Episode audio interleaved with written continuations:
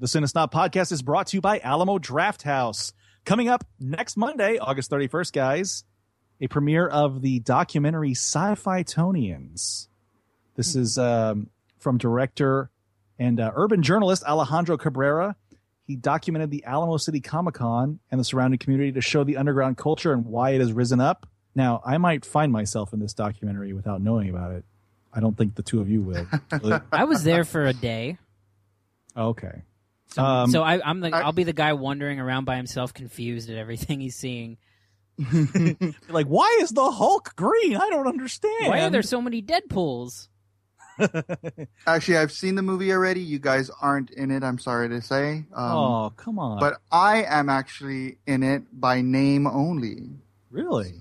hmm Ooh, now I'm intrigued. Uh, very, very. You should be very intrigued. Anyway, this is uh, on Monday, August 31st at Alamo Drafthouse Park North, 7:30. The tickets are free, but just like with our uh, Fight Club screening, you have to pay five dollars to reserve your seat, and with that, you get a five dollar food and beverage voucher.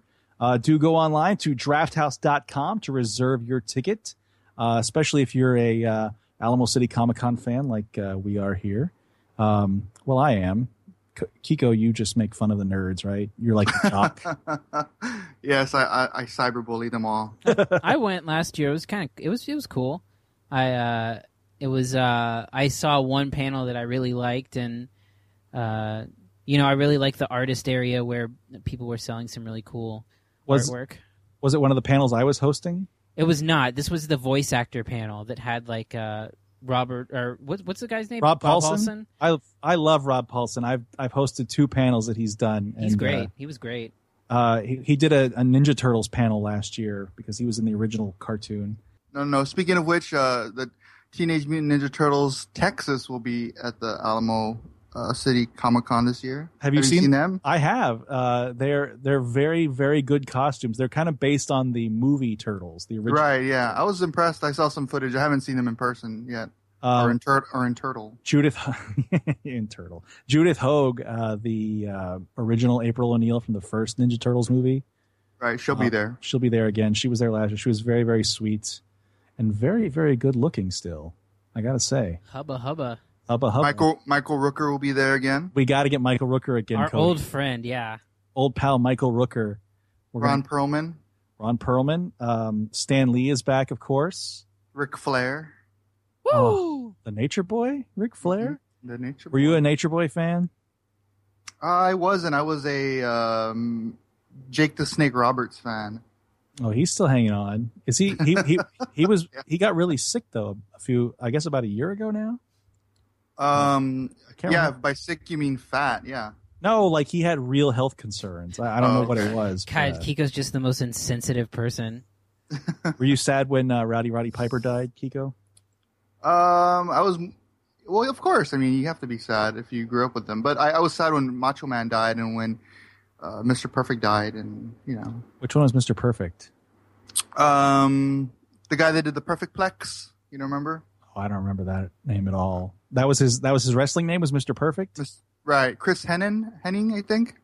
Oh man, I don't know. I don't remember that one. Oh, okay. Yeah, he was he was only like one of the most uh, popular wrestlers growing up. But that's dude if he wasn't po- he wasn't he wasn't popular if i don't know him because i wasn't a wrestling fan but i know all the big guys you know like hulk hogan and uh, And Mr. Perfect was like at least you know B plus come on no way Like- A lister. Anyway, anyway There's I'm some not- good. I'm, I'm not- looking at the not gonna lineup argue. lineup for Alamo City Comic Con. There's some cool people there. yeah Joey Who's- Lau- Joey Lauren Adams. oh yeah i think she has a film uh, in the alamo city film festival as well um, That's right? It's called um, R- RJ Mitte is there. Jon Bernthal. oh yeah about to be huge with that uh, punisher Yeah. Oh yeah. with that punisher character He Dolph originally- Lundgren's. Dolph Lundgren's going to be there for the lundgren Jeez, Uh, Kiko. Lund- Dolph Lund- Lundgren. lundgren Lundgren. He'll he'll be there for the um, film festival portion of the Alamo City Comic Con, which is going to be the inaugural uh, part film festival. I'm Um, sure. I'm sure he'll be on the floor too, because he's he has to have a thousand fans there, at least from the from the He-Man movie alone. Did you ever see that He-Man movie? Kiko. Oh yeah, hmm I've seen it. I'm sure Cody hasn't seen it because Nope. He's such a youngster. I'm It's a got Court- millennial. It's got Courteney Cox in it. Um, that's really about all it's got going for it. And Dolph Lundgren. Anyway, uh, moving back to the movie Sci-Fi Tonians. That's Monday, August 31st, Alamo Drafthouse Park North, 7:30 p.m. Tickets are free, but you do have to buy a five dollar voucher to reserve your seat. You can use for food and beverages. Let's start the show. In a world filled with movie podcasts, three critics from the juggernaut media market of San Antonio decided to change the entire course of the internet. A feat attempted by many and conquered by many. To produce a relatively listenable podcast, devastating truth bombs, Brace yourselves, guys. The Muppets are puppets. You know that, right? No. okay, no, They're puppets. Don't ruin it. and Muppets this are puppets. This is gonna. hard facts, Yeah, not Kevin Feige or Feig, whatever. But It's uh, Feig. I think it's Feige. Is it really? I have no idea. asking the important questions. What is that? What, what was that that I just saw right now? It was like a fat Iron Man. That's a Hulkbuster. Hulkbuster armor. That's that's That's how a he fights fat the Iron Man. This is the Cinesnob Podcast.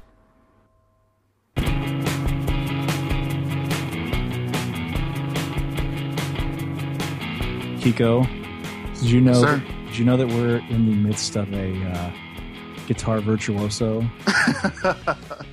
I know we got a little uh, sampling, a nice little sampling happening here um, Mr. before Mr. the Cody, show. Mr. Cody Villafana, Yeah. making pan- making panties wet all over San Antonio with, with its acoustic guitar stylings. Um, yeah. why, why don't you? you? Did, did you not know that he could play the guitar? I had heard him talk about it, but I had never actually heard it. Um, I gotta say, my heart was melting. That's what I, I want to know why he's. I want to know why he's not in the band. Yeah, I why aren't was when I was younger. you- but what happened? Uh, well, Like, you uh, are we talking about like a high school band? yeah, Okay. Did y'all ever play any gigs? we did. We played. Uh, we played at uh, Jack's. You know, Jack's Patio. Yeah. We played at Jack's once, and we played at the Sanctuary several times. Are you serious? Yeah. Actually, the first gig I ever played, I I un I, I guess I'll tell this story. I, I don't think I've ever told this story publicly before. Uh, Oh. So, um, I was super nervous about um about playing me and it was just me and my friend and we we were like we just had this acoustic band. It was terrible. Uh, and uh, we had never played a show before, but we wanted to start. So uh, I knew someone who could hook us up at the sanctuary. Um, and I was like, "Hey, do you think we could ever come on stage and just like get used to the surroundings and play by ourselves, like on an off night or something?" He's like, "Yeah, definitely. Come by the come by the place on Tuesday or whatever, next Tuesday." And so I'm like, "Awesome!" So I show up uh, to the sanctuary with my friend because we're just going to test things out. And I get there, and there's a line outside the door, and I'm like, "Well, this is not good."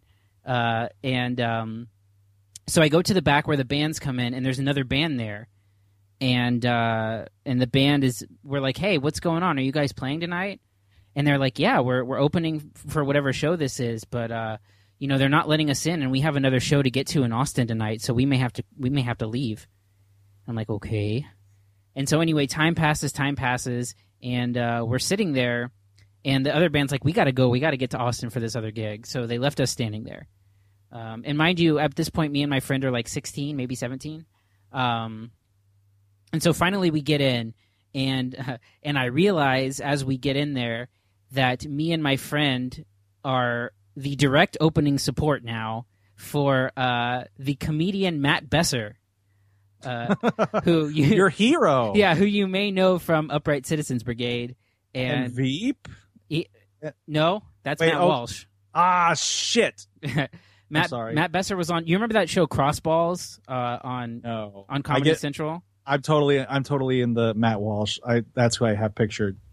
If it would have been Matt Walsh, that would have been awesome. Not to take away from uh, from Matt Besser. Was, was wait that that show was called Crossballs, right? Yeah, I, Crossballs. I said I don't know. it was like the it was like the Crossfire debate uh, um, debate show uh, spoof. It was I- it was on like 2004 was when it started. I still don't know, but sure. Okay. So anyway, we get there and I and like we talk to Matt Besser for a while and tell him the situation. And anyway, we played a terrible set, a, a just terrible set in front of like maybe a hundred. Well, they weren't actually watching us; they were off doing other things. But it was it was a bunch of Upright Citizens Brigade fans who were there and not happy that a couple of sixteen year old kids who didn't know what they were doing were opening for their stand up comedy. So, uh, so what was your band called? We were called Thanks Anyway. Oh, so you were the guitarist and what? A drummer or what? no, we had what- a. It was just me, my friend, and a drum machine. So what did he? What did your What did your friend play? Uh, well, here's the funny thing. Uh, he He would play anything. he played guitar and he wrote all the songs and he was going to play guitar and sing. But when we got to the show that night, he realized that he couldn't play and sing at the same time. So like he fumbled through a song for like like two or three minutes. I'm finally, I had to look at him and go, "Dude, just forget the guitar. I'll get it." And you you we have to start playing something instead of you trying to figure out how this works. Did you figure? Did you think like that was going to be the that was like the moment in a movie like where a legend is born? No, like, no, uh, I got the guitar, guys, and then all of a sudden you're just a guitar star. no. I was like, this is this is a moment that is going to scar me for life, Oh, and it so kind of did. so you have your guitar ready to go right now, Do I right now? Right this second, because I want to hear some Machine Head again. Oh, okay. Are you gonna Keep- are you gonna provide vocals? I'm gonna sing because we were we were prepping for the show. Kiko just said, uh, "Why did you pick Machine Head?" Kiko, by the way, just random. Was it Um, random? Yeah, just random. It's like it was an older song that I remember, you know, liking when I was in high school. Yeah, me too. And then of course, fucking Cody can play it, Yeah. which is amazing. By the way, oh What yeah. you, like five when that song came out. Why? What why? did it come how did you know? God, it had to be like ninety four. God, it was. Wait, real, real quick, I want to ask. So you would play, you wouldn't do covers with this band. You had original music. yeah. Why do you sound so confused? he wasn't playing weddings. Uh, While Cody's tuning up, welcome to episode 60 of the Cinesnob 60. podcast. I'm Jared Kingery. I'm Cody Villafana. and I'm Kiko Martinez. All right. Now uh, let's go ahead and let's do this. Let's let's make some let's uh let's slicken things up.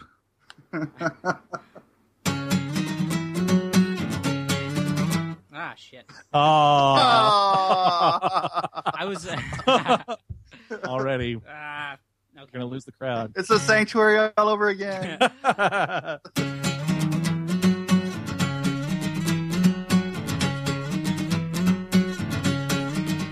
Ay, ay, ay, ay. Ay, ay, ay, ay. Breathe in, out, breathe in, out, breathe in, breathe in. Tied to a wheel. There we are. You I actually know- went deep.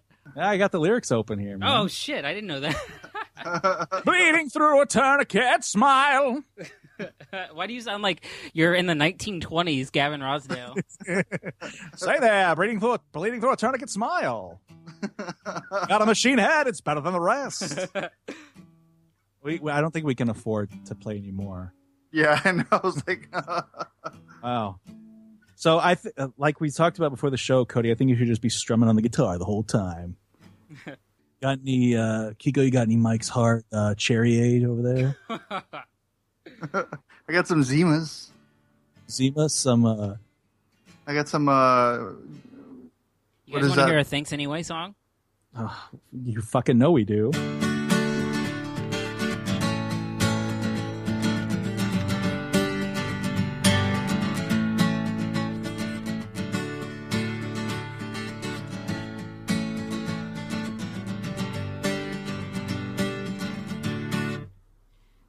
Where's the lyrics? Oh, I'm not the lyricist. Uh, Well, what's the what's that song called? It's called Never Be the Same. So all, y'all, all, all of it, all of our songs were written by my friend at the time, and uh, they were all like puppy dog love songs about like. I was gonna, I was gonna ask if it was like Puss Rock. no, it was worse than that. It was it was like him singing about like getting butterflies when he kissed a girl. Good lord, oh shit! Man. So so uh, you've not done not done anything musically since then. Uh, occasionally, I well, I haven't done it in a while, but I, I did some acoustic stuff with uh, one of my dad's friends, and then I I sat in for a set when with his cover band every so often at like a random bar. Were they like, this kid? Who's this kid playing guitar? Yeah, that was sort of the idea of it. It was like, don't know. hey, look at this Make a Wish kid. Let's give him a chance to play play a song.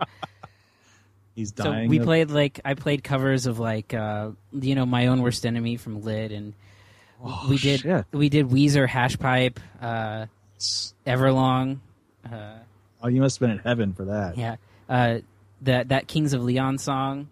Um, Oh, so this has been recent. uh, yeah, I mean, rel- within the last couple years, yeah. Wow. We, so uh, I, I mangled uh, "Sex on Fire" one night. I couldn't hear myself coming out of the monitors, and I was I I really messed it up. That, really was that was terribly embarrassing. um, so like you played acoustically, but you had a monitor. No, this You was a monitor. this was when I played electric with the cover band. Oh, damn. Yeah. So so any any projects in the works?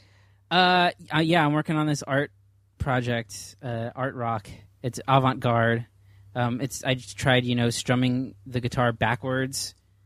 Uh, Like you you dip you you dip the guitar in paint, and then when you when you strum it, just the paint wherever it flies. yeah, exactly. Nice. And I just sort of like hit the guitar and try to make weird noises out of it. Sort of like it sounds like a Yoko Ono song. so how how often did you try to use the guitar to pick up chicks? Uh, not enough. I mean, Well, like back clearly, clearly. back when we, back when we had our band, we would like distribute flyers and stuff for our shows, but nobody ever went. So uh so you didn't have any input on like the the content of the songs, like the lyrics. You were just No, he was like, yeah, I'm fine with this pussy ass shit. no. Well, I mean, when I came into it, he already had the songs written, and like I, I wrote, like I added some solos to some songs and stuff like that. Oh, so you walked into like a solo act. Yes, Oh, yeah. Mm. you're not friends with this dude anymore, huh? I know I haven't seen him in years, but one, one time I remember we had a show. D- did you guys ever go to the sanctuary? I- no. I've been there a couple of times. So you know how they had a, a backstage, a front stage, and then a side stage, which was just like a room. Right. So there, we when we had, we were in the room stage, and my guitar was not very amplified at the time. Um, it didn't like it's there's no controls on it, so the volume we were just stuck with whatever volume they had, and so the volume was barely audible. And there were these there was a bunch of people sitting down in front of us, and there was this couple in front of us who were like cutesy flirting and laughing with each other, and I could hear them louder than I could hear my own guitar. Were they were they getting down to the music? Like were oh, they into it? No, they they they barely even noticed that we were there. Well, at least you got a show out of it, right? Yeah, it was. Uh, I don't know. Like they were making out. Like it did not go well. None of none of my musical career went well. so did you like dress up uh for this? Like No. you know, put on the affect I mean not like in a suit like a weirdo, but like any kind of uh musical affectations like, Like some Devo. eyeliner. Well, no. I'm like a like a flannel shirt and No, some eyeliner or no, we were just some. We were just high schoolers. We were dumb kids. you're like, "Hey guys, come see my band." Yeah, God, I would think that. um Well, I don't know. Well, if I knew you back then, I would have gone to see your band, Cody. if you would have known me back then, it would have been weird. That too. I'm gonna go watch this 16 year old band, you guys. I hear they're the next big thing. How old are you, Kiko? I'm 34. Eh, anyway, all right. Um, well, that was that was nice, Cody. Thanks for playing the guitar for us. Ah, you guys, We're not gonna- you're too much. We're not gonna we're not gonna sleep with you, but we I will. Maybe we can start a band. Yeah. What would you? What would? uh Can I sing like in the 1920s voice? Yeah. yeah. And then Kiko, what do you? What will you play? Uh, well, I don't know. I played the trumpet back in high school. So Oh shit! this is gonna have to be. Uh, It could be like a like an acoustic ska band. there you go. Either that, or if you're singing in the 20s, I should just learn how to play like ragtime piano. That I I would love to hear some ragtime piano.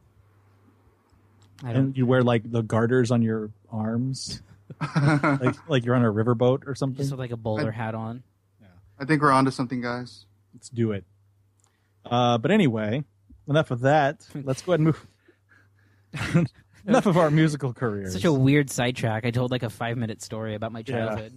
Enough of this. Let's go ahead and move on to news. It's time for the real rundown, recapping this week in movie news. First up, George Miller, director of Mad Max Fury Road and uh, Academy Award winner for Happy Feet, right? That won an Oscar, right? Uh, Did it? did it? I want to say it did. I'm investigating. Um, also director of Babe, Pig in the City, but of course you know him from uh, Mad Max Fury Road. Uh, is rumored to be the director of Man of Steel 2, a sequel to the Zack Snyder Superman film uh, that was never properly granted a sequel. Uh, they moved straight on to Batman v Superman: Dawn of Justice. Uh, what do you got, Cody? This seems a little weird, uh, especially considering that uh, DC is going to switch the point of view to making to like surrounding it with a Batman uh, threequel, if you will, or uh, Trilogy, it's trilogy, There is a word for that. a Batman trilogy, uh, and especially because they're going to do all those Justice League movies. I don't know when they're going to have time to do this, I, especially well- since he's seventy. or you, you're thinking or not not like where it'll fit in their schedule, but where it'll fit in his life. well, especially because he's supposed to be doing more Mad Max movies. I, is the Mad Max thing that that's not guaranteed though, right? Like there's, I know that people, you know, the fanboys loved it and it be, and it slowly became a hit, but it wasn't one of those like guaranteed hit sequel it, things. it wasn't, but he had two other scripts, like uh, enough story material to make two extra scripts. So um, I don't know if they're going to get another one. I would imagine so, but I don't know. I mean, this is just a weird thing. I think, especially given the fact that you know, that I, I mean, I, I feel like Zack Snyder is so. But well, I guess Matt, Matt uh, can't, can't talk. Zack Snyder is doing the Dawn of or the Justice League movies, right? yeah, um, and okay. they had never actually announced a Man of Steel two. Yeah. Uh, but it's important to note that George Miller was supposed to direct, direct the Justice League movie like eight years ago. Yeah, that's right. That was The the, one fa- with like Armie Hammer in it, right? And uh, Armie Hammer was going to be Batman. Somebody else was going to be Superman. It was a very young cast, uh, from what I remember, and it was supposed to be really bold in that it just jumped in in the middle of everything. Like there wasn't going to be any setup movies. This was before Iron Man even started. Um, and one of the, I guess, one of the strangest things about it at the time was that it was going to run parallel to Nolan's Batman movies. Like they weren't going to be involved, and yet the last Nolan Batman movie hadn't come out yet. So it wasn't going to be. I don't know if, it, if this movie was supposed to come out before or after uh, The Dark Knight Rises. I imagine it was supposed to come out.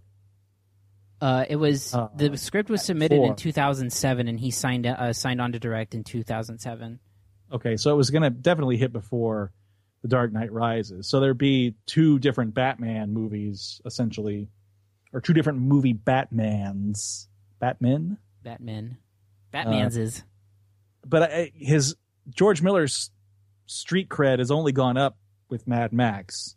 You know, nobody really gave a shit about him, frankly, back when that thing was supposed to happen. oh my god, Jay Baruchel was going to be the lead villain in that movie. Yeah, that was going to be a very, very weird movie. Adam Brody is the Flash. Yeah, who was going to be Batman? Armie Hammer. Armie Hammer, and who was going to be Superman? A guy named DJ Cotrona. Oh, uh, I don't know who he was in. GI Joe Retaliation. Oh, He was in I Dear hate- John. I hated GI Joe Retaliation. Did you ever see it with The Rock? I didn't see it. Um, I don't remember that one. It was, was that the second one. Yeah, it was the one that got, famously got delayed like a year because they wanted to uh, they wanted to supposedly beef up the special effects, but I think what they really really wanted to do was add more Channing Tatum because between the first movie and the second movie is when he got really famous. Mm, Um, they still killed him in the first ten minutes of the movie anyway, but oh well. I'd rather see uh, uh, George Miller make a Babe Part Three, but I guess we're not going to get that. when was when was Pig in the City? That had to be like fifteen years ago now. Uh, back in '98. Oh, so yeah, more than that, 17 years ago. Uh, I, I don't. I'm. I wasn't a big fan of Man of Steel. Uh, I didn't hate it, but I didn't really like it either. I think it would be an interesting take to see what somebody other than Zack Snyder could do with this material. You know, I the thing that I find interesting is that the Mad Max movies are known for being, you know, kind of depraved and violent. Um, and I and I, I just love how the answer to a super violent Man of Steel movie that people say is all destruction and Superman kills a guy or whatever is to, is to get George Miller, who just made uh, Mad Max, which is like a violent action movie cranked up to ten. Well, I mean, it's not his only style. Well, it isn't, but when he's doing that sort of action movie, it is. Well, I don't think you get a Mad Max version of Superman, frankly. Well, I know. I- I, am just saying. I'm just saying. It sounds kind of funny. I, I don't I don't know that uh I mean George Miller seems like a fine director. I don't know that he's really in his wheelhouse if he's not doing Mad Max. You know, I don't won. He won a. He won an Oscar when he wasn't in his wheelhouse. Well, that's what I'm saying with Happy Feet, right? Yeah. Did we ever con- did we confirm that? Did we confirm? Yes. confirm? Yeah, he did. Well, I mean that but winning an animated Oscar is kind of easy. I mean, like Oh, I like to see you do it then. Huh? Ooh. I mean, the director gets the award just for the film. You know, it doesn't. You know, he's not a director. I mean, well, he is a director, but he doesn't get it for directing. That's a weird Oscar when you think about it.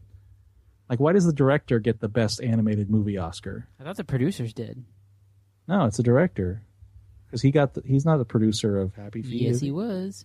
was he? Yes, Mm. he was one of three know. I think that- producers. I think the director gets it. I'm pretty sure the director gets it strictly. But I mean, his other the other films he's directed, other than Mad Max, Witches of Eastwick, um, Lorenzo's Oil. Lorenzo's Oil. That's right. Uh, I mean, they're not really, you know, they're different. They're not Mad Max movies, just reskinned. And I don't know that any of those. I mean, Witches of Eastwick is a, I guess, a cult favorite, right? At least, maybe. So the nomination for best uh, animated film goes to the person uh, most involved in in creating the film. So it's either the producer, director, or both. And then it says um, for the 76 Academy Awards in 2004, only the director received it. And then for the 86 in 2014, it was amended to include one producer and up to two directors. Okay. So, it's a weird award. In other words. In other words, yes. And George Miller was the only person to receive the award that year. So it's a weird, like, arbitrated award. Yeah. So anyway, anyway, uh, I know that uh, this would make fans happy or fanboys happy. None of us were really that jazzed about Mad Max that we cream our. Yeah, skin- what's with that? What's why? Why weren't we so? Why didn't we jump on board with everybody else? I don't know. I want to. I need to rewatch it. I know it's been released digitally now. I want to rewatch it and see what I missed, if I missed anything. I don't generally like to do that, as we've talked about before. But I feel like if I, if so many people are are praising, kind of like I felt with Birdman. Like I, I felt like, like maybe I caught on a on a bad day. I've done that before. I'm And then I for that. Yeah, but then I watched it. I mean, I don't traditionally do that. I don't like to to think like, oh, maybe I should change my opinion. But if I feel like my opinion is so different, then I will rewatch it and revisit it. And occasionally, it like it's still the same. Like with something like Scott Pilgrim, I'm still like, yeah, fuck this movie. I, but, don't, uh, I don't agree with that. I know, but I mean, I'm still like, I like, do. I do. I'm still like, eh.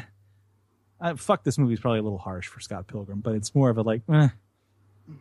Uh, but something like Mad Max was so so well received so widely, you know, not just in in fan circles, but just in general. And uh, I think maybe I missed something. Uh, Maybe you had a bad breakfast that morning. maybe, maybe it was a, a an odd screening, like we got thrown off a little bit because remember the satellite feed was all interrupted. And oh, you weren't with us, Kiko. You were in New Braunfels, right? For Yeah, Mad I went Max? somewhere else for Mad Max. Yeah. Yeah, Cody and I were out at uh, Drafthouse Stone Oak, and the satellite feed kind of crapped out, and Yeah, we missed a lot of what was going on. Yeah, all the pre-show hype and, and everything. But anyway, uh, I, I'm I'm I'm interested in a different take other than Zack Snyder because I don't think Zack Snyder is that great, um, and he's going to have the reins of a lot of this stuff. at least as far as with you know Batman v Superman and then the Justice League movies. So it might be nice to have another take on it. I don't know that George Miller is the right take, but at least it's something different. Yeah. I, yeah, yeah, neither of you care. I know. Yeah, yeah. Super, super yeah, fucking Superman. I don't know. Whatever. More than more than that, I'm surprised they're making a Man of Steel too. By the Just way, uh, how awesome was it that um, we have Batman v Superman, and then in the trailer there's Superman like walking into a courtroom. I still want to know what the hell those like soldiers are with Superman, um, like symbols on their shoulders that are like shooting at Batman. I don't even understand what's happening in that trailer. All will be answered soon enough. Oh, speaking of uh, like Superman walking into a courtroom, one of my favorite scenes. Now, Batman Forever is a movie that I don't hate, but it's not very good either. Which one is that? That's the third one. That's the one with Val Kilmer. Who's the Tommy Lee Lee Jones. Jones? Yeah, okay. So Tommy Lee Jones is playing uh, Harvey Dent, Harvey Dent slash Two Face, and they're they're recounting his origin story because he, I think he's the first villain in the movie series that comes into it fully formed. Like he's already the villain when it starts. So it recounts his origin story like in a news clip, and uh, there's it's like it looks like it's supposed to be a CNN clip, and he's arguing in front of a jury and some criminal like a criminal in the court grabs a vial of acid and throws it in his face and he, he covers half of his face up with a folder but then the best part of it is that to try to save him batman is just like jumps from the the crowd in the courtroom like he's just there sitting in the courtroom in full batman costume and it just cracks me up thinking that he's just waiting for like just sitting there waiting to be called on as a witness in full Batman costume. Like he's like he's doing jury duty. yeah, like or like he's you know like he got a summons to uh you know a subpoena to appear as you know part of a statement, and he's just like, all right, I'm gonna wait here, sitting as Batman. Uh, anyway, I haven't seen that in a while, but I like that. I like that idea. Which was was that the? uh No, that I think that was Batman and Robin. The one, yeah, never mind. which one? What? The one that had "Kiss from a Rose" on the soundtrack. No, that's Batman Forever. Oh, was it? Okay, yeah, because I had Uh, that. I had that soundtrack, or at least the I did- single. I had the soundtrack too, and there's a there's a uh, I think there's a Method Man song called "The Riddler" on there. Oh Jesus! and it's a rap song. And I, and I almost bought it last record store day. I was at Hogwild Records in San Antonio, and they had the like 12 inch single of that song on vinyl. And I was like, holy fucking shit, the Method Man Riddler song. But it was like 10 bucks, so I didn't want to buy it. Because I was like, eh, that's a little too much for something I only like because it's fucking stupid. yeah, for, Right, I- right. for But then as purchase. soon as I put it down, some guy was like, "Oh, can I can I take that?" I'm like, yeah, sure, whatever. That movie has some decent moments in it. and he sold it on eBay for millions. Yeah, fuck. And I'm de- destitute up here. I, I like Nicole Kidman in that movie. Who else is that? Is that the one with? That's Jim Carrey, right? As the Riddler. Yeah. Yeah. Yeah. Was, Uh, was Riddle me this. Riddle me that. What were you gonna ask, Cody? was was that the Chris O'Donnell? Was he in that? That's where okay, yeah, that's where Chris O'Donnell makes his debut as Robin. Okay, that's what I thought. There's some Terrible. Terrible. it's not terrible. It's not very good. There's a lot of I was watching it recently and there's a lot of boring stretches in it. Like just long like what am I watching? Um but there's a like I love the scene where uh they played it in the trailers, I think, where cuz there's like a weird love triangle between Nicole Kidman's character. She's like a psychiatrist or something. A love triangle between her, Bruce Wayne and Batman because of course she doesn't know who you know who Batman is. And there's a scene where Batman like goes into her apartment at her apartment at night, and she talks about how she's uh, like she can't see him anymore because she's in love with somebody else, meaning Bruce Wayne. And then he walks away, and like you see him smile. Like it was a funny little moment in a Batman movie. You know, I I'm such a fucking dork. I've seen so like in in recent years, George Clooney has been so good that I can't imagine him like in a really bad. Well, I mean, I can imagine him in a bad movie because I watched Monuments Men, but um, but I can't imagine him doing like a bad performance. I kind of want to rewatch Batman and Robin. I haven't seen it in since it came out. He's fine. Um, it's just there's just so much bad shit going on around him. I mean, it's just like it's it's so goofy and weird, and like in a bad way. You know, it's it's like Batman Forever had some sincerity to it, like it tried to be a serious movie, but then Batman and Robin just doesn't give a shit at all. I think the worst thing about that movie is Uma Thurman, uh, because even even though Arnold Schwarzenegger as Mister Freeze is stupid, it's just so gleefully stupid. I'm looking at the cover of Batman Forever, and Jim Carrey looks ridiculous. He looks like that. Uh, what was that guy named? Uh, the guy uh, Matthew Lesko. Oh yeah, yeah. Buy my book. yeah, because he's got Um, all the question marks on him. There was Oh a, yeah. there was a um, very recently, and I can't remember it, and I, I wish I could uh, tell you where I saw it, but there was kind of a, a little oral history of Batman Forever, uh, written. I, I want to say about two or three months ago. I read it, and it was because it's the 20th anniversary of Batman Forever this year. By the way, uh, there was a story about how the how Jim Carrey came to be in it, but it didn't really acknowledge that like that year uh, the year before that, uh, when it was cast, like that was the year of Ace Ventura, Dumb and Dumber, and The Mask. So he was fucking huge. Hmm So he was like the biggest movie star at the time in this Batman movie. And I think a lot of people don't remember that. I'm reading that Michael Jackson lobbied hard for the Riddler. The I, the big rumor was always that it was supposed to be Robin Williams. Yeah, Um, I don't know.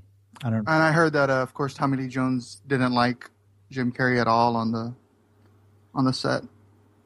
That was a big year. That was right after a big year for Tommy Lee Jones too, or well, two years before that is when he won the Oscar for uh, The Fugitive, right? Right. Three. Yeah, it's a, such a strange little moment in time because there was nothing bigger than the Batman movies, and there was no bigger movie star than Jim Carrey. The times they are changing. Uh, you, you said it, not me. you know how it goes. Uh, anyway, I don't know why we talk. We're talking about what? Oh, George Miller, Mad Max, direct Man of Steel two. Maybe. Do you think this is something the internet will will to happen, like the Deadpool movie? uh, what?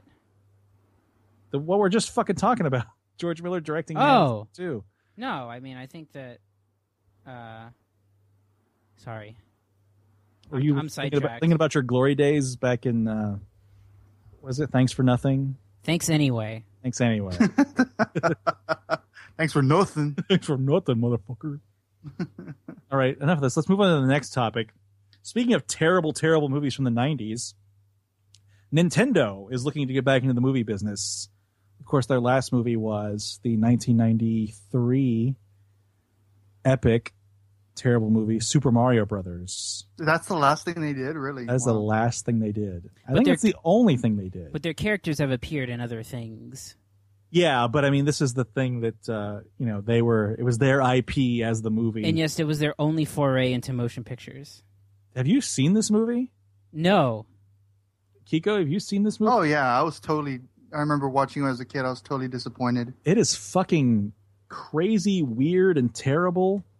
Um, but it's so strange how uh, in the 90s or even even into the 2000s there was stuff that you know was popular but the filmmakers didn't trust the source material enough. So they would just change it and make it like a like just something that resembled barely what it was. Because this turned into like a weird post-apocalyptic like separate dinosaur dimension thing I mean, King Koopa wasn't even a, a it fucking was dinosaur. fucking, it was fucking dennis hopper it was played by dennis hopper um, john leguizamo was luigi bob hoskins was mario uh, Rest in peace, Bob Hoskins. Yeah. By the way, uh, there's a great. Uh, this movie is available in your five dollar bin at Walmart, or uh, from rifftracks.com. You can download it with commentary for ten bucks. Mm. It's fucking great. What hearing them rip You- into this movie? You make it sound like if you find your movie in the five dollar bin that it sucks. No. Is that what you're trying to say? no, I'm not saying that. I'm just saying that uh, That's where I bought my copy of it. Was the five dollars? no, it's just it's one of those like ubiquitous like you you see it everywhere. Like there must be 10 million copies of that thing in print. Just cuz just so they can sell it for 5 bucks. So somebody can be like, "Oh man, I liked that when I was a kid." And then they watch it now and go, "What the fuck?" I can't believe you haven't seen it, Cody. That seems like a millennial thing. No, I, I, what year did it come out? 93. Oh, yeah, it's a little too. Yeah.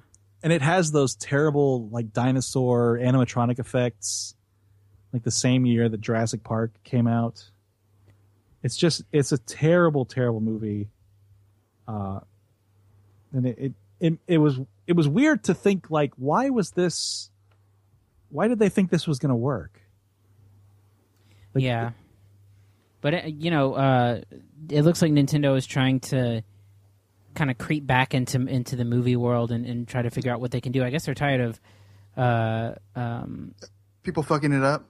well, yeah, I guess so. I mean, um, you know, they didn't do anything with Donkey Kong and Pixels, and uh, there there have been literally zero good video game movies. Like like I, I was reading an article about this the other day. The only the highest rated one on Rotten Tomatoes is Prince of Persia. Oh my god. wow, And even that is like ugh.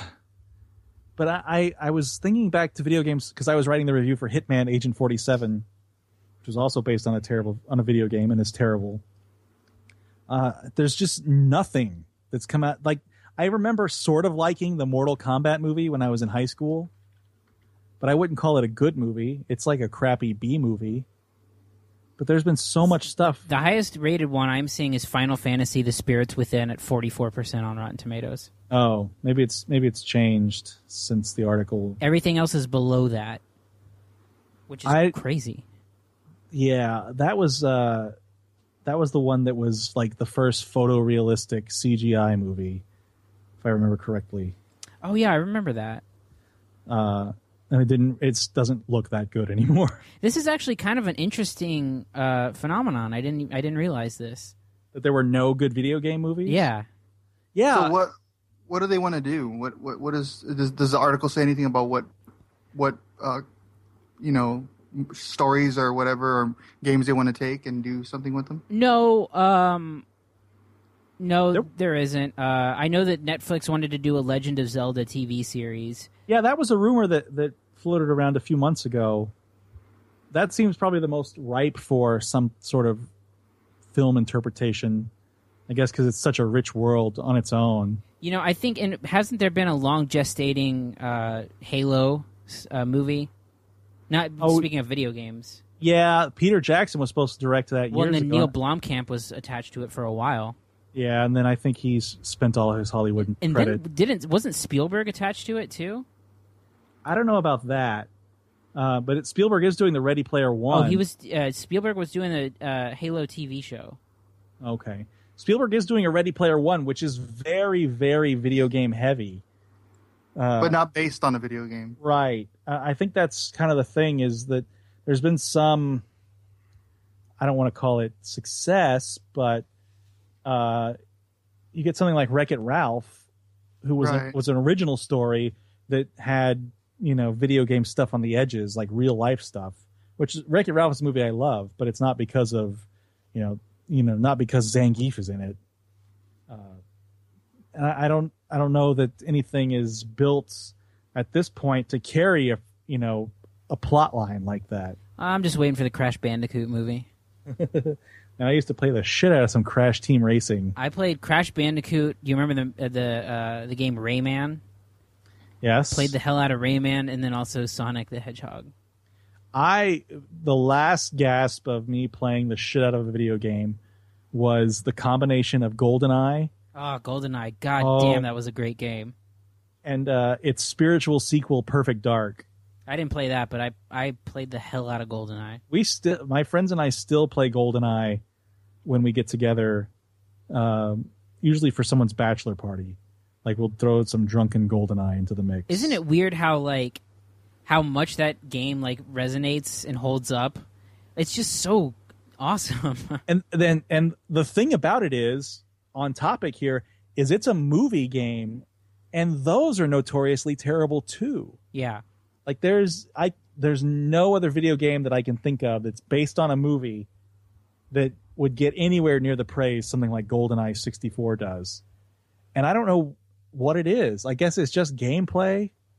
Because I, I mean, I like the movie GoldenEye. Fine. I mean, it's not, you know, it's the best of the uh, Pierce Brosnan. Hasn't Star Wars had some good games. Yeah, that's true. Star Wars has. Uh, I will say that, but nothing. I think nothing is the cultural touchstone that that GoldenEye is. Yeah. But uh, I mean, have you did you ever play GoldenEye, Kiko? I I remember like my cousins playing it. I, I don't really remember where I stopped caring about video games It was as it was a kid. it was like 2000 when I stopped, so I wasn't really a kid, but like Nintendo 64 was my last real. So I don't mean to interrupt here, but uh, I, I was looking up video games based on movies, and apparently there was a Game Boy Color Little Nicky game. Wow. I I need to find that. That is the craziest thing I've ever heard in my I need to life. find that ROM. I'm gonna find that ROM tonight after we're done with the show and Oh my god! download it to my. Why? Why would they even make Nice. that? Well, do you remember that movie uh, um, with Antonio Banderas and Lucy Liu, Ballistic Ecks versus Sever? Yes. Um, yes, That was based on a Game Boy game. Like that started life as a Game Boy game and then became a movie. Which at the time Game Boy games were really simplistic and stupid. Man, there's a uh, lot of weird movies that were made into games. I, I have a Wayne's World game uh, from like 1992 for the Super Nintendo. Uh, what's the weirdest one other than that? There was a Reservoir Dogs game. That's kind of weird. Uh, let's see. Um, a Reign of Fire game. Oh, I could see that. Dra- fighting dragons, yeah. The Princess Bride. Whoa, I didn't know that. that, Uh, that must have been like a computer game. It was uh yeah, it was a computer game. Uh doing a quick check here for more good stuff. Uh Heat. No way. Yep, they made a That had- Heat video game. That had to be a computer game, also. I don't remember that at all. It was for PS3 and Xbox 360. Oh, so it was a late in the game. Uh, Oh, okay, it says it's it's not it's not based on the movie Heat, but it's treads the same. God damn it. Sorry, I didn't read that far. The Italian Job had two video games. Well, yeah, I, I, this later stuff I can see. You know, like the stuff from like 1999 and on. What about the Lawnmower Man? Well, that was all virtual reality. Virtual reality. So That was a Sega game. there's so many bad ones. A Mean Girls DS game. I can see that. Really? A Mean Girls game? Yeah, because the DS at that time was marketed a lot, a lot towards uh, girls because they had like some puppy game and shit. Um, you know, you had to like take care of a puppy and stuff. The Crow. City of Angels PlayStation game. Oh, I can totally see that. I fucking hate that movie, but yeah, I can see it. Most of these I can see. I can see happening. Regardless, uh, Nintendo uh, is going to start making movies again. Uh, did you ever see The Wizard? Fred Savage. Uh, yeah, yeah, I did. That's basically a Nintendo commercial Right. uh, that features Nintendo games, but it's not a Nintendo movie. What is the final um when they do the final uh competition at the end? What game do they play? Is Super it Mario Super Brothers Mario 3. 3? Right. was, that was like its world premiere. Was that movie? That was kind of cool when that happened. I I still love. It's a terrible, terrible movie, but Yeah. I love that uh, it's Christian Slater and Beau Bridges play his dad and his older brother, and they're like riding around, and like Christian Slater's carrying around a Nintendo with him, and he'll just hook it up at whatever hotel they're at. Like it, like that was something people actually did. Yeah. Um, what's your favorite video game, Cody? Quick, Ever? yeah. God, I don't I don't know because I, I stopped playing video games as like a young kid. Well, not a young kid, like a an adolescent, and then I started playing like Madden and stuff when I got older. So Madden is probably the one that I've played the most as an adult or as an older person. Um, but back then, I played a lot of, like I said, those three games of Rayman, Crash Bandicoot, and uh, Sonic. Did you ever? Um, is it ever weird to you, either of you, that that people are going to be old men playing video games now? Like There's gonna be old men playing Old video gamers. games. since, yeah. since like Kiko, basically your your generation and my generation, well, our generation, grew up with video games, and like we're never gonna not play video games. I mean, I like you and me aren't. But I've often thought be- about that. Like, like, am I going to be an old man listening to metal music still? And I think I will be, yeah. which is It's so weird. weird. But it's weird, like, because like my dad would play. I remember we we had our Nintendo when I was a kid, and my dad would play Duck Hunt and stuff. That was it.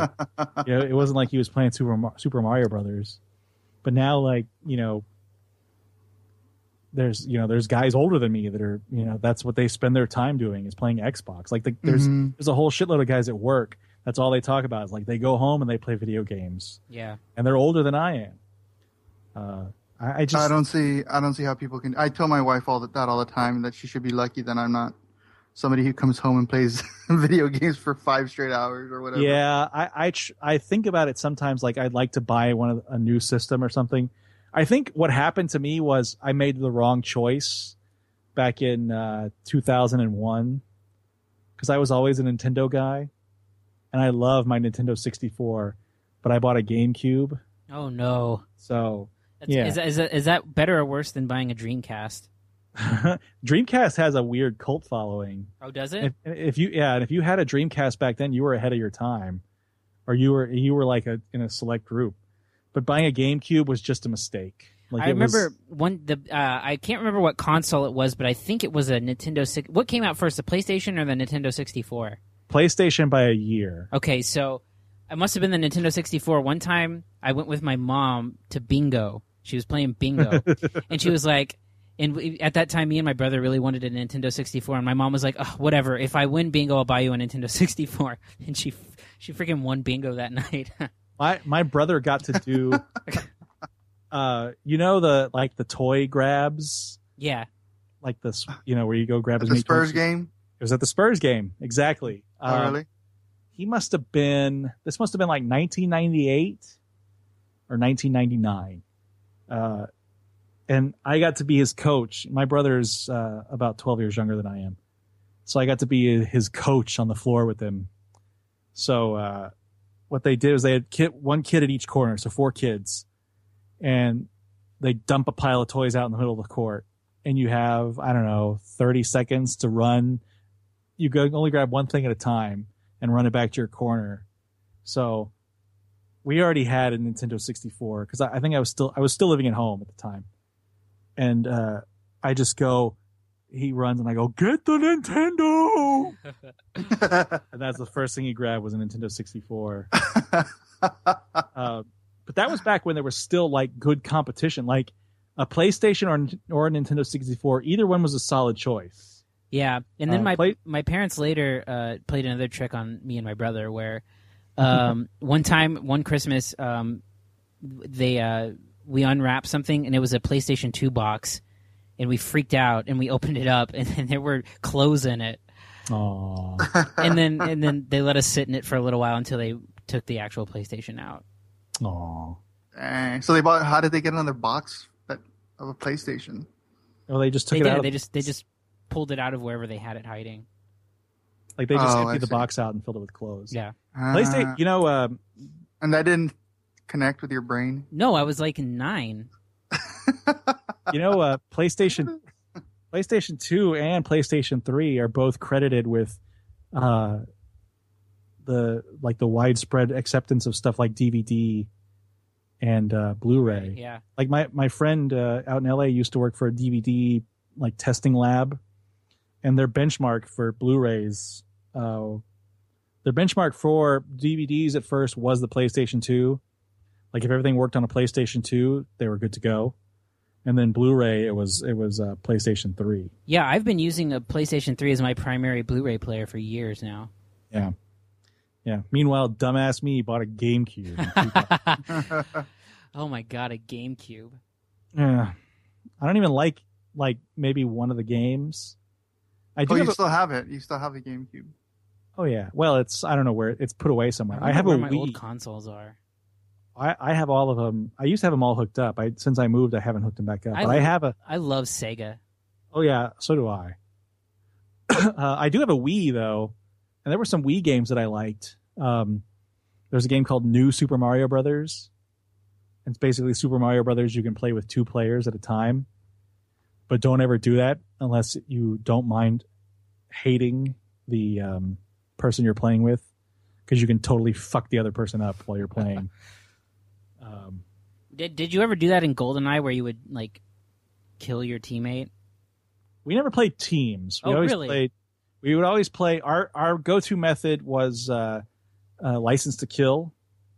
Uh, with um, you know, license to kill was how it went. I I wasn't a big fan of license to kill because it made things too easy for shittier players. Because I was a pretty good player for a while there. Uh, you know, because you would, you know, to make a, a, a quick kill shot, you'd have to hit the head you know but if you were playing license to kill you're like oh he shot my fucking shoe and now i'm dead Man, we've went down such a weird path. i know this has gone on for way too long all right let's go ahead and move on to reviews Here are this week's reviews. first up we have american ultra Mike! Um, I just wanted to say that, um, that I love you. And, Kill uh, him, please! This, this will all be over. Soonish.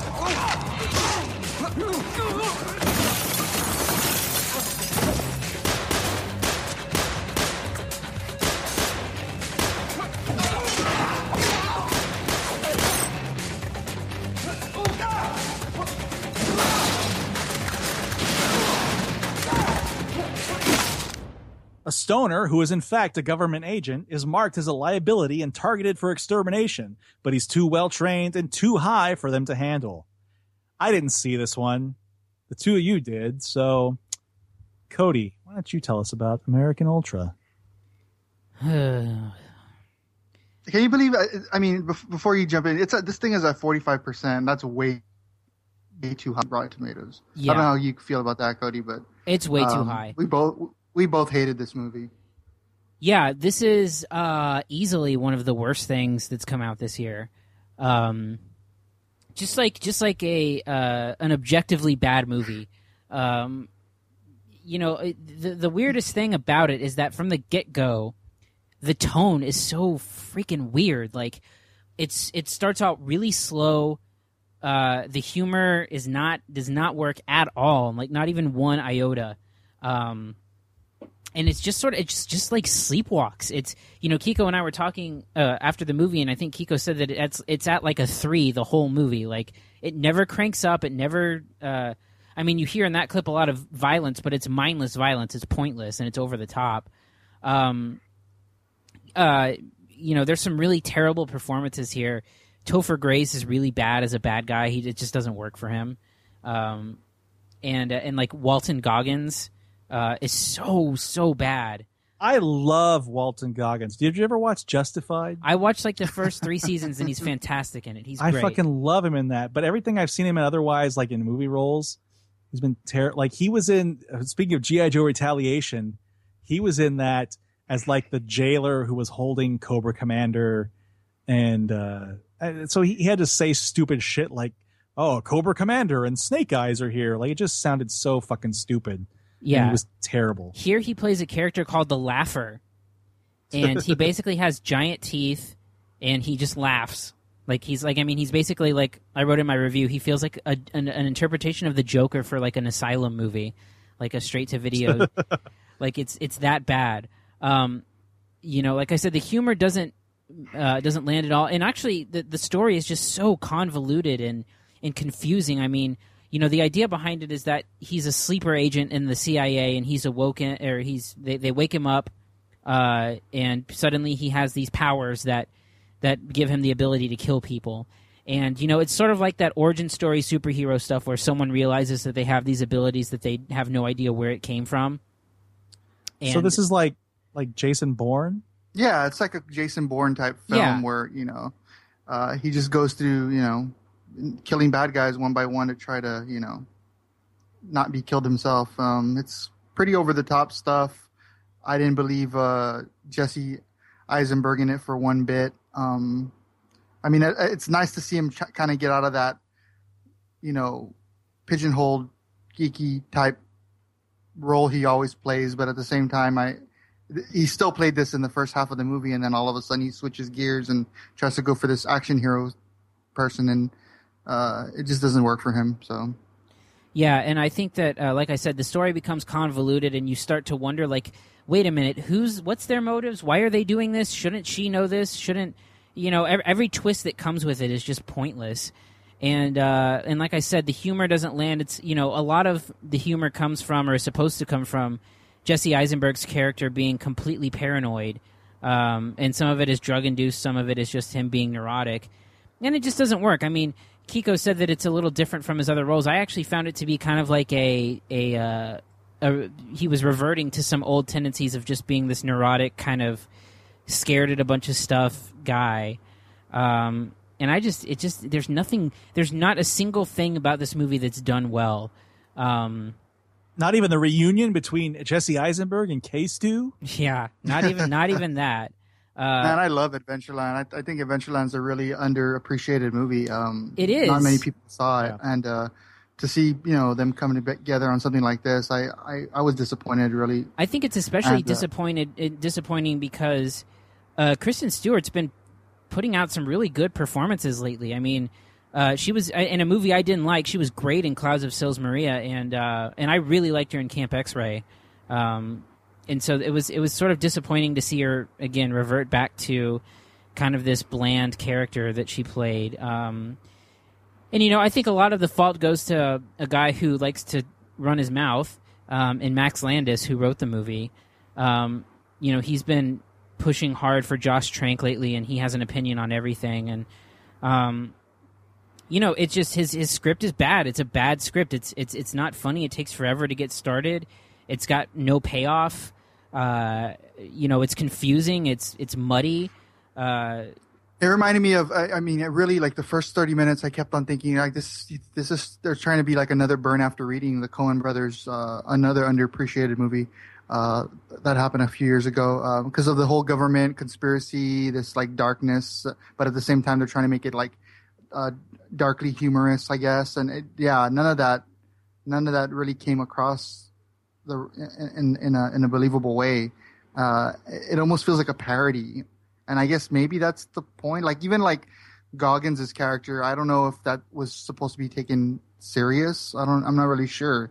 It, it just felt wrong in a lot of different ways. well, if it was I don't. I don't know if if it was trying to be serious, it failed, and if it was trying to be ironic or funny, it failed. So no matter what, it just didn't work on any level. Right.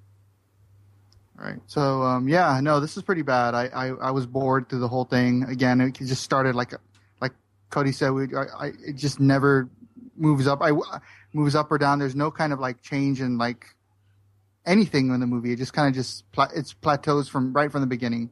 So um, yeah, I don't know if I've seen something as bad this year as this when we're talking about like you know things that people are like high high level high high A list actors that, that that that star in a movie like this and it comes out this crappy so uh well Max Landis shut your face shut your face All right, what are your grades, guys? Uh, it's a D for me. Um, and it's sort of I, I'm, I'm looking. I'm doing a brief look over the movies I've seen this year. I think the only thing I can say that was worse than this movie was either Entourage or uh or Mortdecai. I think everything else I've Ooh. seen has been worse. Those Or, are I mean, two. has been better. those are two big stinking turds. Yeah. You know, Uh, I'm at a, I'm at a D as well. Um, I I don't have my list of movies up that I've seen, but it definitely is one of the top five worst movies I've seen this year. I, I went out the other day to the store. I think wearing the Mortdecai T-shirt you gave me, Kiko. Oh yeah, I don't. I don't know why. You're just like I should wear this. I wonder what Did people thought of you. I don't know. They're probably like, I always wear bad movie T-shirts all the time. like this guy gets it. This guy gets it. It's a good thing they don't know you're a critic when they look at you because they'd be like, No. "What the hell is wrong with this guy?" I'm in fucking Austin, so they're like, oh, it's ironic. Oh yeah, you're a hipster. So I'm good. I'm good. Yeah, you remember People Mortdecai? will point like I'll be wearing like uh I don't know I can't think of a shirt off the top of my head, but I'll be, I'll be wearing a bad movie shirt, and they'll be like, "Oh, did you see that movie? Uh, yeah, was it good? No." And they just look at me, "Why the fuck are you wearing the shirt then?" So I guess I- I, guess for for Jared, it's like someone comes up to him and and be like, "Yeah, man, that movie's really misunderstood." you know what? I I wear a lot of like funny T-shirts and like pop culture mashup T-shirts and stuff, and I'm always getting guys coming up to me telling me that they like my shirt. I mean, maybe they're all hitting on me. I don't know. Um, but you never have girls doing the same thing. it's never a girl; it's always a guy. Um, you know, That might, that, that might be saying something about you then that you keep wearing them. I mean, I don't care. Attention's attention. but I mean, it's all it's. I mean, it's always guys. It's always guys that are telling me, "Hey, nice shirt." Like, oh, thanks. I'd like to see you out of it. I like to see it crumpled up on my floor. All right. Thanks again. It's flattering, really. All right, that's enough of this one. Let's go and move on to our last movie, The End of the Tour. Can you do me a favor? Yes. Could you tell me about that poster over there? Alanis? Yeah. I don't know. I guess I'm susceptible like everybody else. What? I mean, she's pretty, all right, but it is that She is the only thing in this. She's pretty in a very sloppy, very human way. You know, she's got this like squeaky orgasmic quality to her voice. Right, right. Yeah. Here's what it is. A lot of women in magazines are pretty in a way that is not erotic because they don't look like anybody that you know. That's true. yeah, like you can't imagine them putting a quarter in a parking meter or like eating a bologna sandwich. Whereas Alanis Morissette, I can and have imagined her like, just, like chowing down on a bologna sandwich. I find her absolutely riveting. This is the story of the five day interview between Rolling Stone reporter David Lipsky and acclaimed novelist David Foster Wallace, which took place right after the 1996 publication of Wallace's groundbreaking epic novel, Infinite Jest. We've all seen this one. Kiko, why don't you start? Well, speaking of uh, Jesse Eisenberg, he's having a pretty incredible week, I think. Uh, now Is the he having thing- the best week ever? oh yeah, man. ah, Paul F. Tompkins.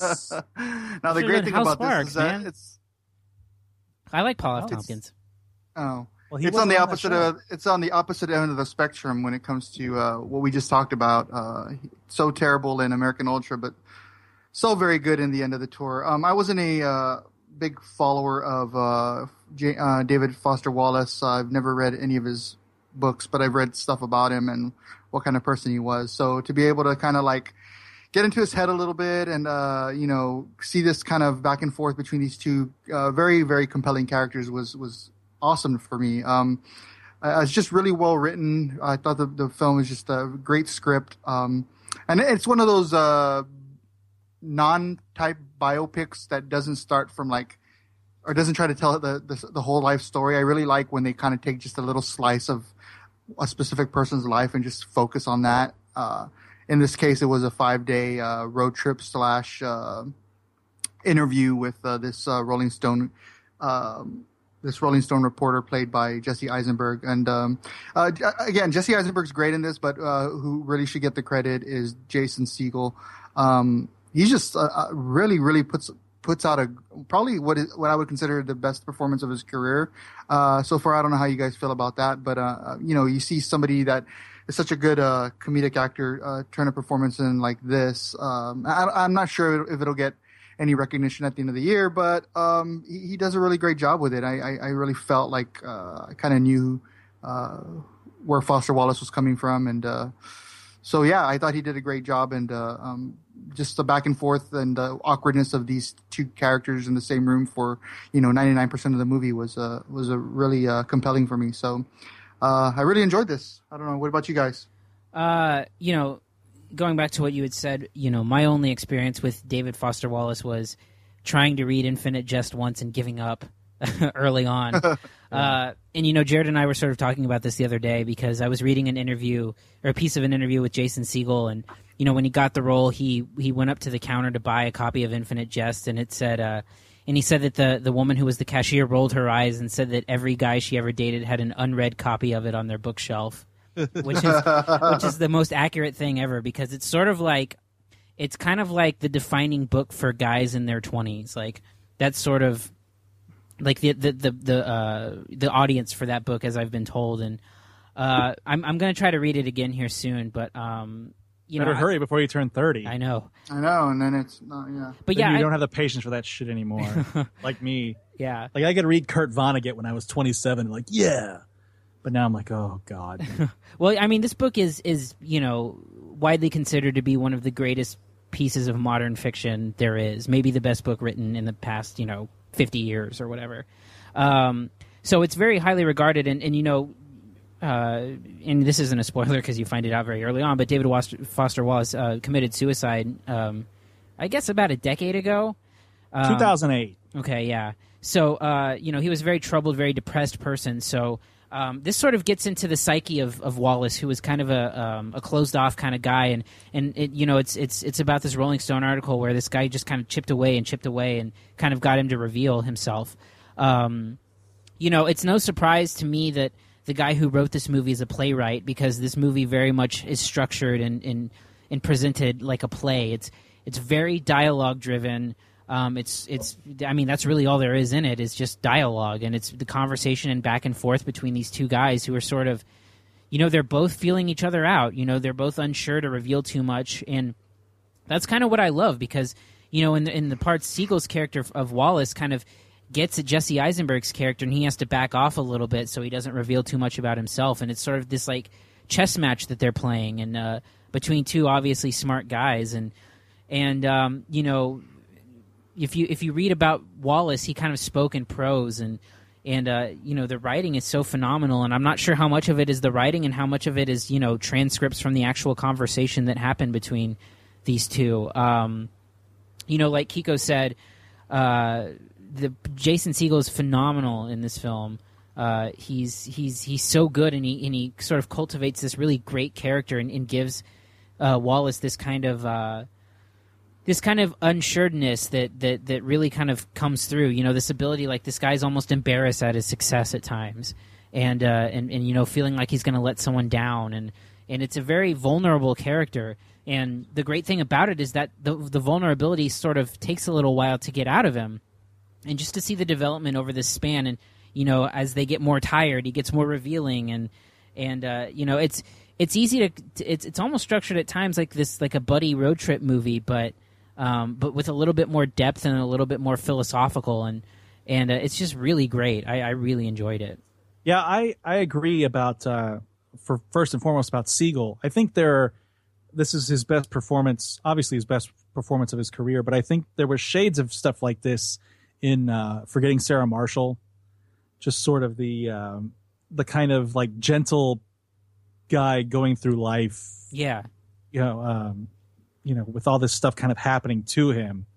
Um, you know, not that it's the same. You know, this is a, obviously a much deeper performance, a much more, uh, well, serious performance because that was obviously a comedy and you saw his dick and stuff. But uh, I, I'm kind of curious now because I don't really know much, much more about Wallace than than just the the you know the postmodern, you know, king that he is. Um, I'm I'm curious as as to how accurate this portrayal is, though, because I think you were saying Cody before we started the show. You were reading an interview where he would tailor himself, or reading an article where he would tailor himself for specific interviews. Yeah, the, basically the gist of you know the beginning. I think it was the beginning of because I, I I started I, I thumbed through uh, the actual book that this movie is based on, and I believe I was reading that that he would sort of like you know so there's a lot of a lot of talk about the book tour like getting him laid in the movie.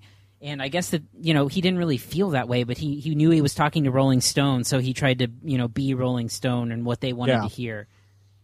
yeah. In the clip we play, he's talking about Alanis Morissette. Yeah, you know uh, how, what he would you know how he could use himself use his fame to to meet Alanis Morissette and it doesn't really seem like something he would do. I mean the movie the movie goes out of its way to portray him as a normal guy, but this stuff spilled out of him. yeah. You know this Right. uh, this. Well, go ahead. his family isn't happy with this movie at all, and Yeah. some of his friends. So, um, but I mean, who knows? I mean, I'm sure if if he was that kind of person and, and gave a different personality depending on who he's talking to, I mean, that's But you also Mm. have to remember too that, and I, again, I would know more if I read this, but this is allegedly based off of the actual transcripts from that thing. So I know that. I mean, just even reading a couple of the first pages, I mean, some of the dialogue is directly lifted from the book. So No, I mean I, I totally buy that it's that it's authentic uh, to that event. I just wonder how authentic it is to his actual life. Um, you know, I don't want to call into question something that I don't know anything about, but it just the he seems a, a little more enigmatic in in other interviews that I've heard. I saw this at Alamo Drafthouse here in Austin, and before the movie, they're playing a, an audio interview that he he did about uh, you know about playing tennis because the big plot line of uh, in case you don't know of Infinite Jest is a like a tennis championship. yeah, It's actually sponsored by Whataburger. Is it? That's why that's why there's some that's what all the Whataburger logos in the movie are are referencing. Uh, did you notice that? no, The no, I didn't. the when he sends there's like on his refrigerator there's Whataburger magnets. Really? Um, yeah, and the note when he sent well at the end of the film when when they correspond, uh, when Wallace corresponds with Lipsky, the little note he sends is is written on Whataburger like a Whataburger post-it. wow, You didn't notice that? No, I did not notice that at all. Oh, Yeah, no, it's. Um, I mean, I assume it's just the mo- It's just in there, the movie as a reference. You know, it doesn't mean anything in the movie. It, you know, it's just that he, for whatever reason, I don't know what the reason is, picked Whataburger as the the reference point in the in the book as a, a you know the company that sponsored this tennis tournament. And I'm I may be getting all those details totally wrong, but I that's what I read earlier about it because I was like, what's the deal with Whataburger? Why are there Whataburger mo- logos in this movie that takes place in Illinois and Minneapolis? But yeah, so if you if you see it again, check out the near the end when they correspond and the note that Wallace sends him is actually, you know, you can see the faint the faint watermark of Whataburger on the paper. Huh. Wow, I can't I can't believe you guys didn't notice that. I like this movie even more. Yeah. No. So anyway, um, I, I I don't know that I have the patience now to get through a David Foster Wallace book. I may may try to give it a shot. You know, may try to give Infinite Jest a shot. I am. I'm definitely going to try it again. Do you, uh, you know they call it a, a huge hit? I wonder what a, a what a smash hit for a novel is because I, I don't recall ever hearing about him. You know, in the same breath as you know real giant hit writers of the '90s like John Grisham and Michael Crichton and Yeah, I don't know because I mean it, the book won a ton of awards, and uh, and and, and I, I don't know if it was like a word of mouth thing, but I mean anyone who ever talks about this book is just it's just like this is this is the work of a genius. Like it's Now, I want to be clear. I'm not comparing the quality of uh, David Foster Wallace Right. to something like John Grisham, or I'm just talking about success. like Nicholas Sparks, right? Yeah, yeah. oh, he- Well, I mean, you know, I love some some Nick Sparks, but but no, I'm just talking about uh, on the level of, of success because they they talk about him being like a superstar, and I assume that just means like a superstar in literary circles. Yeah, I think so. Anyway, um, I really I really really like this movie. Um, Yeah. I mean, I and I I've actually been thinking about it since I've seen it, and just kind of thinking about kind of the depth that it goes into, and sort of, it's it's an odd study. I you know I, I kind of try to go back to lines where you see you know Foster is a depressed person, or you know Yeah. a, a a guy who's you know I guess insecure and and you know that like a, like you see the hints of his like real addiction to television and and how that works. And um you know I just I find it I found it a fascinating thing. And I I, I want to go back and watch it just to catch all the nuances of the conversation because it's ha- it happens quickly. I mean there's a lot of conversation happening at once. Yeah, I, I I really like the movie. I really like the way that it's kind of non-traditionally structured, except for one scene that I was like, they they just had to put this in the movie, I guess, where uh, Eisenberg calls, uh, of course, calls his editor, Ron Oh, Livingston, yeah. and he's like, "Ask him about the heroin. That's your job. You're a reporter." Like, "Yeah, yeah we get it. But otherwise, I think it's just one of those things about like every movie about a difficult interview has that. yeah you're not his friend you're his You're a journalist. That that reminds me. I read another review that compared this in that fashion to uh, Almost Famous in a way. Oh yeah. I, I wonder. Yeah, just uh, there's a lot of really great small touches. Just even like every time Eisenberg puts the like turns the recorder on, and you see you know David Foster Wallace or Jason Segel just shrink a little bit every time, and it's just little nuances like that that are so great. Yeah, and I loved his like weird addiction to candy and Yeah. like he was a real junk guy. Like he loved the junk. Like that was his real addiction was junk. Yeah, You know, like just TV, like that, TV and candy, and like how he ate up that movie in the theater, and Oh yeah, the Broken Arrow. Yeah, Forgot about that movie.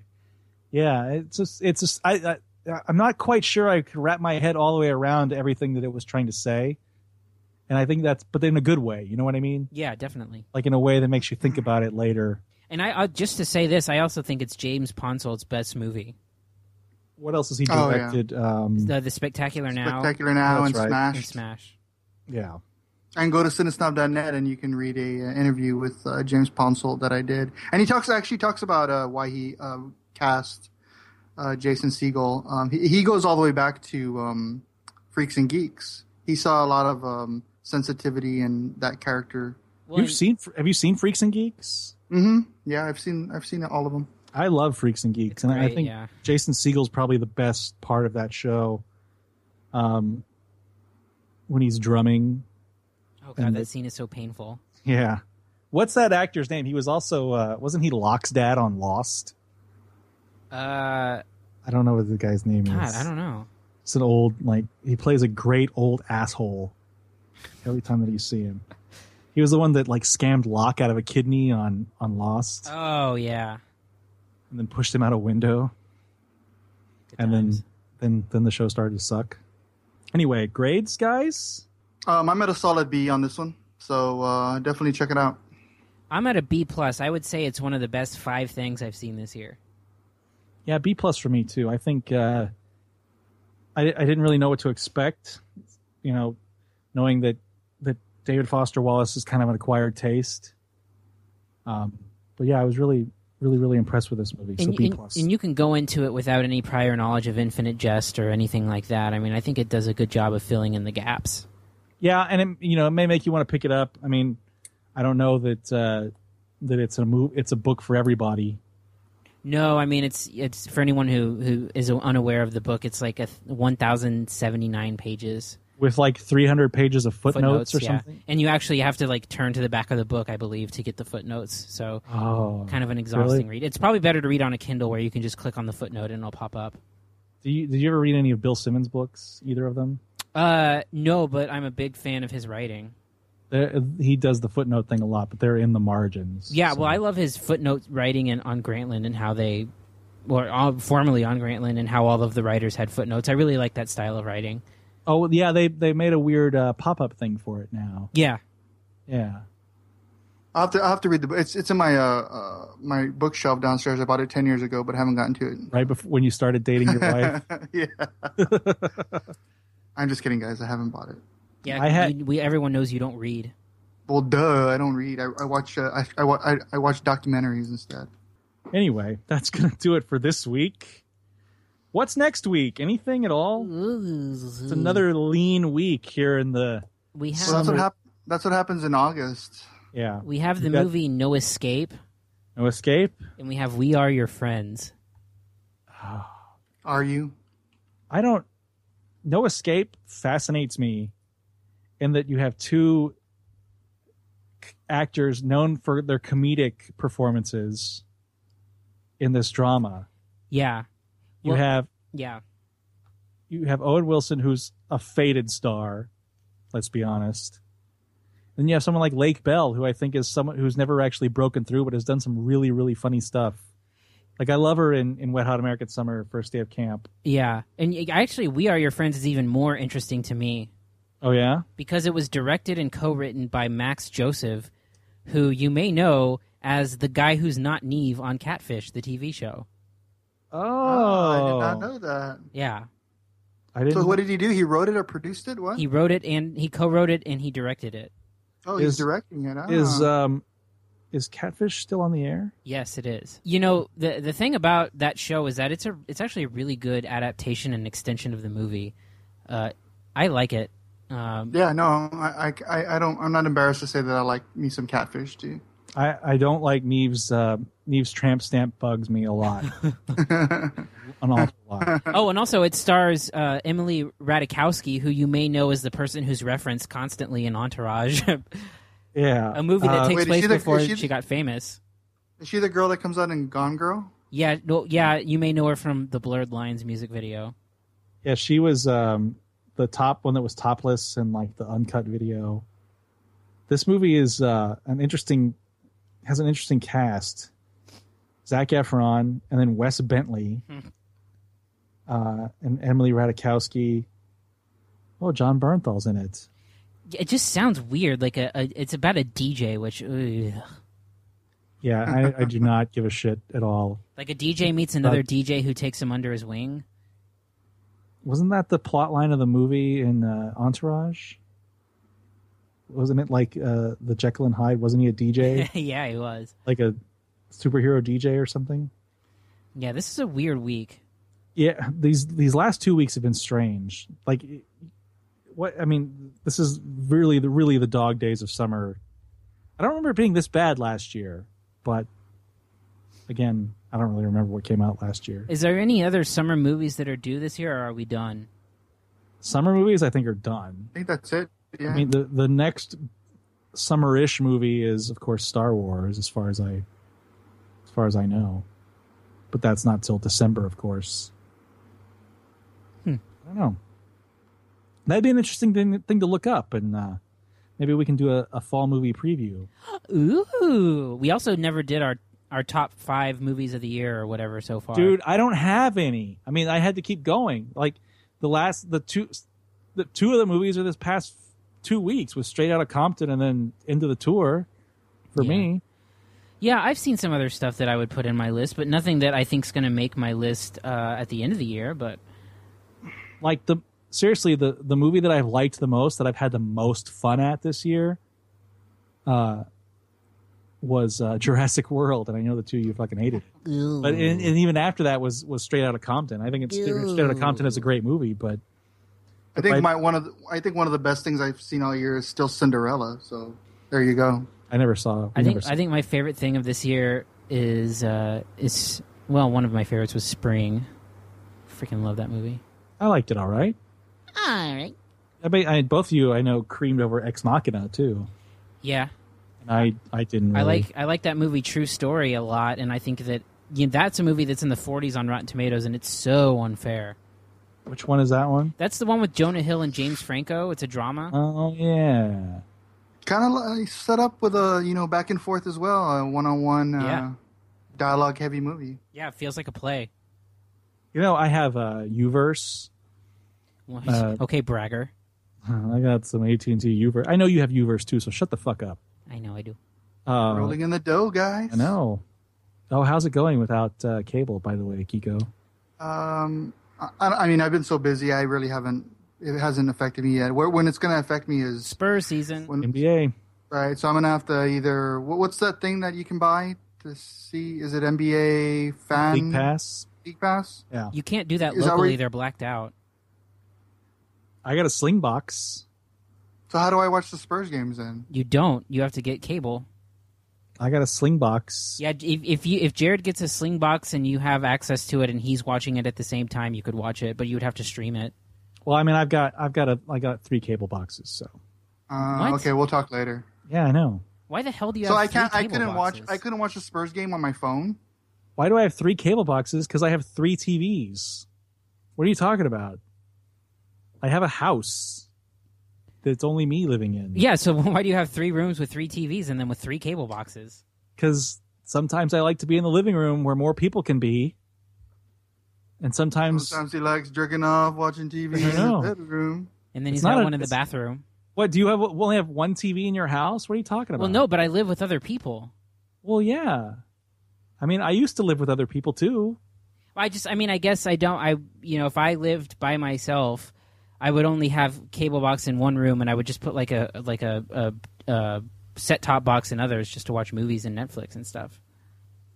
Well, sometimes you don't want to do that. Sometimes you want to like. like I'd like to watch. explanation, yeah. Well, what? I'd like to watch cable in bed. Like, yeah. So what? yeah, what let what's him the live his third life the room? way he wants to live. What's the Uh, third room? It was uh, uh, like the game roomish area, I can see that. I can see that. like, a, guest little room. man kind of thing. Yeah. Oh, the guest not a- room. Yeah. You- It's not a fucking foreign concept here to have more than one cable box. Well, I know, but for someone who lives alone, I thought I thought it was a little foreign, but that's okay. I, I'm not judging you. You you're allowed to do whatever you want. Obviously, It's Look, I'm fucking rolling in the dough, Cody. so I just got money to blow on a cable box. I I'm paying for one that's not even plugged in right now. Hell How much I don't give a shit. You know, Jared, your modesty has always really Im- impressed me. No, uh, what I was trying to say was uh, they play a lot of uh, video on demand ads uh, during the breaks. You know, they they you know I don't know if you know cable companies fill in local breaks with their own commercials, and uh, every now and then I'll see something that really catches my eye. Uh, there's something with uh, Jemaine Clement that I just saw. Oh yeah, I've heard that's good. Yeah, I, I really like to, to check that out. So maybe one of these days we can pick up some of this VOD stuff that's I would like to do that. trickling out. Um, Cool. you know when the when these slow weeks come along like this Let's put that on our to-do list. Yeah, maybe let's maybe it we'll right do one of those. Maybe we'll do one of those this week or a couple. yeah that jemaine clement one looks really funny um, and i we missed we skipped out on the uh what we do in the shadows Dude, have you And I- seen that yet? i loved it Oh, it's so good, right? Yeah Like I Did you like it's it's like it's not consistently funny, but when it's funny, it's the it's like really really funny. it's it's really solid i love that style i love the mockumentary style um yeah, when it hits, it's it's fantastic. yeah have you seen it kiko I haven't. I haven't seen. I haven't got a chance to see that now. it's really good i i'm i think it's probably ended its vod run by now right i don't remember when i watched it Uh, yeah. pr- Well, I don't know. We could have a jemaine clement festival here I'm I'm sure it'll make its way onto Netflix at some point. Yeah, and I think they're supposed to. I I thought I read they were doing a sequel. Yeah, that's what I read today too. which is which is really great. And uh, that guy, um, I don't remember his name. His other writing partner that's not Brett. Um, Oh, uh, the guy who directed the movie, right? yeah, and he plays the the other guy. He's got, he has a weird name like like uh um Yeah, I think it's like a Maori name. Taika um, what what I don't know how to pronounce it. either. yeah, t- yeah. that guy's They- great. They're doing an HBO show together. I don't know what it's about. but- Yeah, this uh ninety six percent on Rotten Tomatoes. What we do in the shadows. Yeah. So check that out if you get a chance. Yeah, Yes, Uh, sir. And next week we'll have a recap of our uh, Fight Club event at Alamo Drafthouse. That uh, by the time you listen to this will probably have already happened. Um, and we're working on something for September, right, Cody? yeah. September's in the works, and we have we even have some ideas for October. Oh. You mean for Halloween? We might gonna- be going a little horror Hard. horror. Oh, I thought we were going to play October Sky about the Rockets. Yeah, maybe we can do that. That's funny. Uh, anyway, if you want to reach us, you can email us at podcast at cinesnob.net. You can call us at 920-FILM-210. That's 920-3456-210. Reach us, reach us on Twitter at Cinesnob. On Facebook, Cinesnob Critic. Anything else you want to add?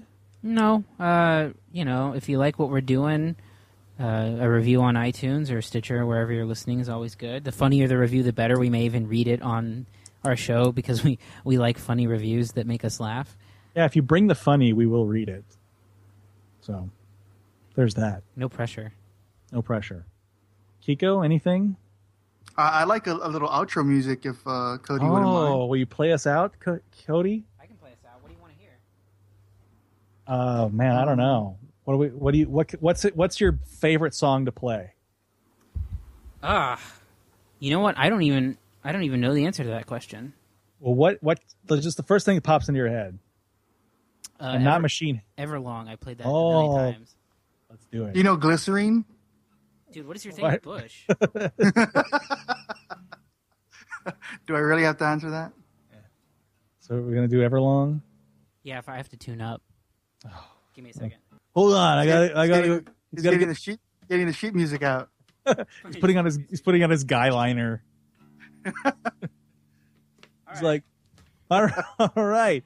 Uh, thanks for listening. On that note, I'm Jared Kingery. I'm Cody Villafana. And I'm Kiko Martinez.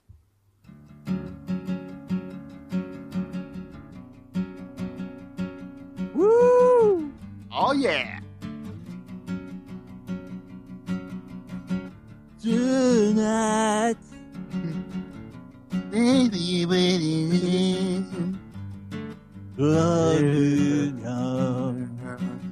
Tonight, I throw myself in you. Out of the red, out of my head, this hand. Everything I ever been is meant for heaven. Anything I ever been is good again. The only thing I ever ask of you. You got to promise not to stop when I say when. You say. You're off. Yeah, I know. like, like by at least two measures. Measures. Look at you.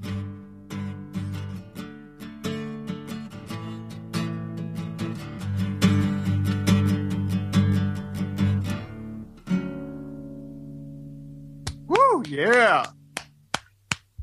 Panties dropped. That'll be three hundred dollars. Thank you for listening to the Cine Snob podcast. To read reviews, interviews, and more, visit cinesnob.net. See you next week.